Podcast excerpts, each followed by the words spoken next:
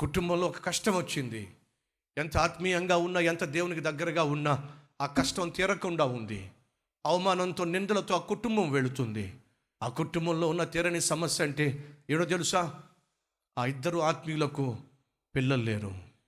పిల్లలు లేనప్పుడు ఆ భార్య కన్నీళ్ళు మున్నీళ్ళై ఏడ్చింది కన్నీళ్ళు కార్చింది దేవుని సన్నిధిలో ప్రలాపించింది. అయ్యా మా కుటుంబము ఆశీర్వదించబడిన కుటుంబం కాదయ్యా.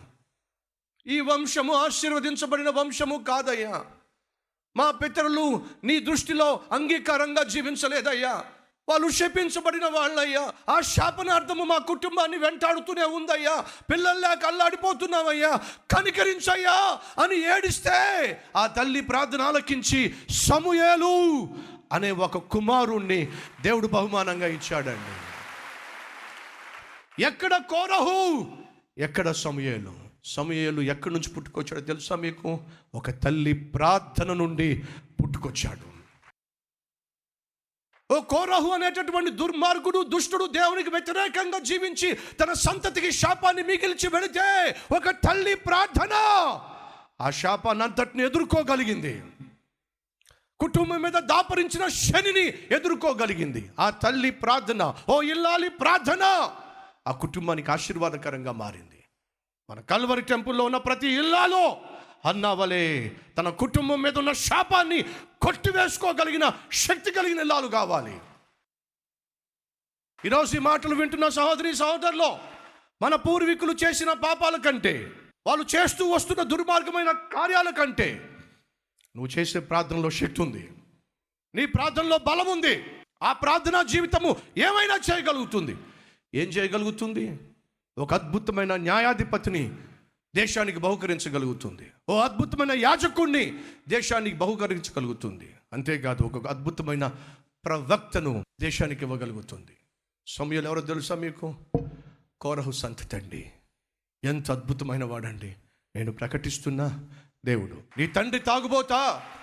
నీ తల్లి గయ్యాలా. నీ తాత ముత్తాతలు లోకంలో ఉన్నటువంటి సృష్టిని పూజించిన వాళ్ళ.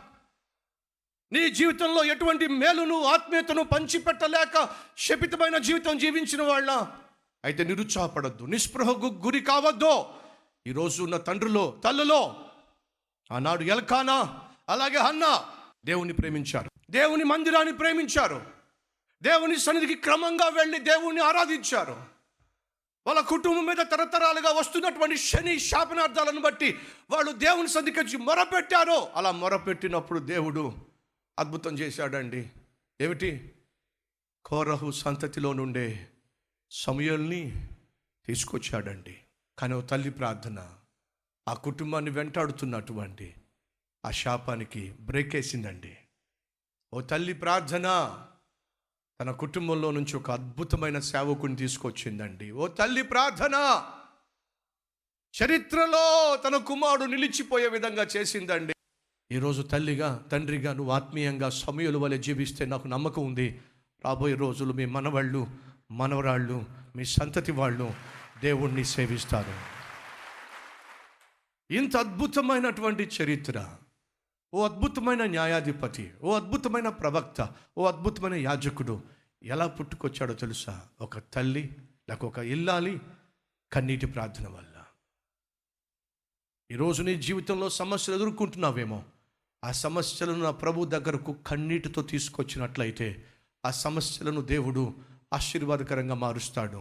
కేవలం నువ్వు బతుకున్నప్పుడే కాదు నువ్వు చనిపోయిన తర్వాత కూడా నీ ప్రార్థనకు దేవుడు జవాబు ఇస్తూనే ఉంటాడో నమ్మిన వారు ఉన్నట్లయితే నాతో పాటు కలిసి ప్రార్థన చేస్తారా?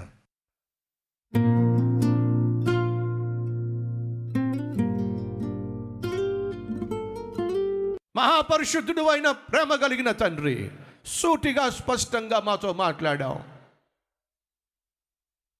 నీ మాటలు విన్న మేము ఉన్న ఫలాన మమ్మల్ని మేము చేతికి అప్పగిస్తున్నాం. ఓ ఇల్లాలి ప్రార్థన కన్నీటి ప్రార్థన తరతరాలుగా తరుముకుంటూ వస్తున్న శాపాన్ని అడ్డుకోగలిగింది.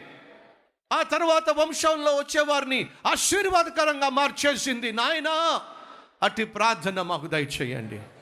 అట్టి కన్నీటి విజ్ఞాపన మాకు దయచేయండి. మా తరాన్ని మా రా తర్వాత రాబోతున్న తరతరాల వారికి మా ప్రార్థన ఆశీర్వాదకరంగాను మా జీవితాలు ఒక మాదిరిగాను ఉంచి దీవించమని ఏసునామం పేరట వేడుకుంటున్నాం తండ్రి.